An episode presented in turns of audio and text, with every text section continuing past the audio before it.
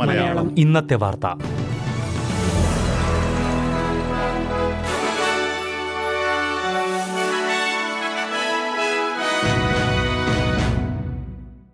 നമസ്കാരം. S B S Malayalam ഇന്നത്തെ വാർത്തയിലേക്ക് സ്വാഗതം. ഇന്ന് രണ്ടായിരത്തി ഇരുപത്തിരണ്ട് ഓഗസ്റ്റ് പത്തൊൻപത് വെള്ളിയാഴ്ച. വാർത്ത വായിക്കുന്നത് ഡെലിസ് പോൾ. കാർബൺ ബഹിർഗമനം കുറയ്ക്കുന്നത് ലക്ഷ്യമിട്ട് കൂടുതൽ ഇലക്ട്രിക് കാറുകൾ ഓസ്ട്രേലിയൻ വിപണിയിലെത്തിക്കുമെന്ന് സർക്കാർ വ്യക്തമാക്കി.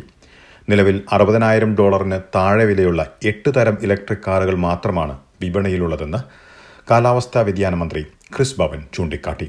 കൂടുതൽ കാറുകൾ വിപണിയിലെത്തിക്കുന്നതിനായി ദേശീയ പദ്ധതി നടപ്പിലാക്കുമെന്നും മന്ത്രി ക്രിസ് ഭവൻ പറഞ്ഞു. കുറഞ്ഞ വിലയിൽ ഇലക്ട്രിക് കാറുകൾ ലഭ്യമാക്കുന്നത് വഴി കൂടുതൽ ഓസ്ട്രേലിയക്കാർക്ക് ചെലവ് കുറയ്ക്കാൻ കഴിയുമെന്നും അദ്ദേഹം കൂട്ടിച്ചേർത്തു. അടുത്തിടെ ഓസ്ട്രേലിയയിലേക്ക് കുടിയേറിയിട്ടുള്ളവർക്ക് വീട് വായ്പയുമായി ബന്ധപ്പെട്ട സമ്മർദ്ദം ഇവിടെ ജനിച്ചു വളർന്നവരെ അപേക്ഷിച്ച് വളരെ കൂടുതലാണെന്ന് മെൽബണിൽ നടന്ന പഠനം വെളിപ്പെടുത്തുന്നു. വായ്പാ അപേക്ഷ സമർപ്പിക്കുന്നതിന് ഭാഷ പലർക്കും പ്രതിസന്ധിയാകുന്നതിന് പുറമെ കൂടുതൽ അംഗങ്ങളുള്ള കുടിയേറ്റ കുടുംബങ്ങൾക്ക് വലിയ വീടുകൾ ആവശ്യമായി വരുന്നതും പ്രതിസന്ധിയാകുന്നതായി പഠനത്തിൽ ചൂണ്ടിക്കാട്ടുന്നു. ഇതിനു പുറമെ വിദേശത്തുള്ള ബന്ധുക്കൾക്ക് സാമ്പത്തിക സഹായം എത്തിക്കുന്നതും പലർക്കും സമ്മർദ്ദത്തിന് കാരണമാകുന്നുണ്ട്.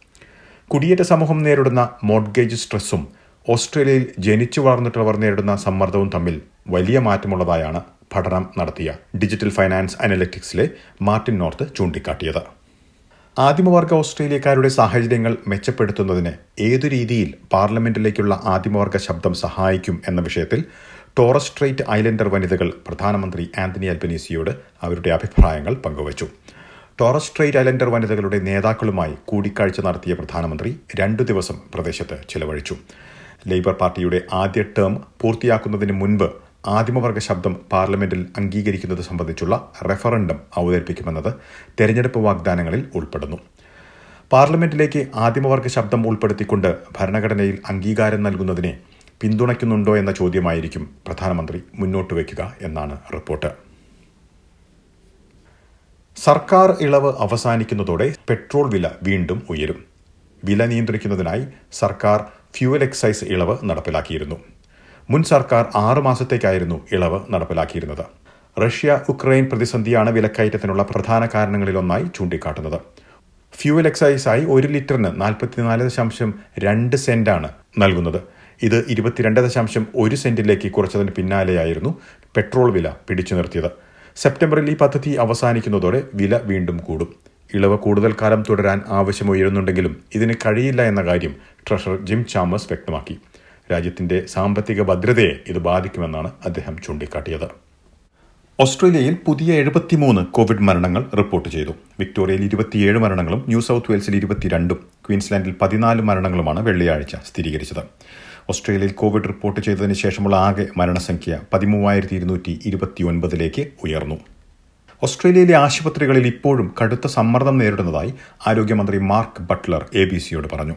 ഒമിക്രോൺ വകഭേദം മൂലമുള്ള കേസുകളും ഫ്ലൂ കേസുകളും കണക്കുകൂട്ടിയതിനു മുൻപ് ഏറ്റവും ഉയർന്ന നിരക്കിലെത്തിയെങ്കിലും ആശുപത്രികളിൽ സമ്മർദ്ദം നേരിടുന്നതായി അദ്ദേഹം ചൂണ്ടിക്കാട്ടി. മഹാമാരി അവസാനിച്ചിട്ടില്ലെന്ന് അദ്ദേഹം മുന്നറിയിപ്പ് നൽകി. കോവിഡ് രോഗം ഫ്ലൂ ബാധ പോലെ ഒരു സീസണൽ അസുഖമായി മാറിയിട്ടില്ലെന്നും അദ്ദേഹം പറഞ്ഞു.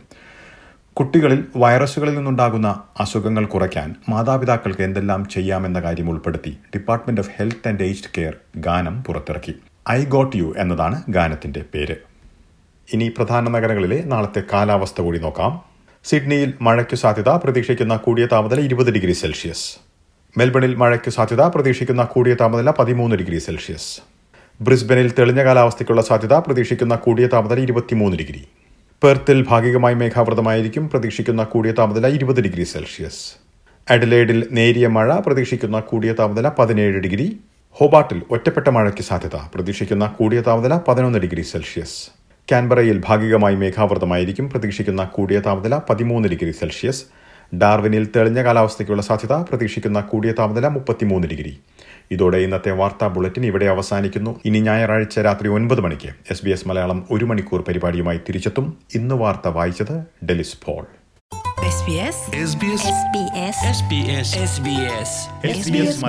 ഇന്നത്തെ വാർത്ത.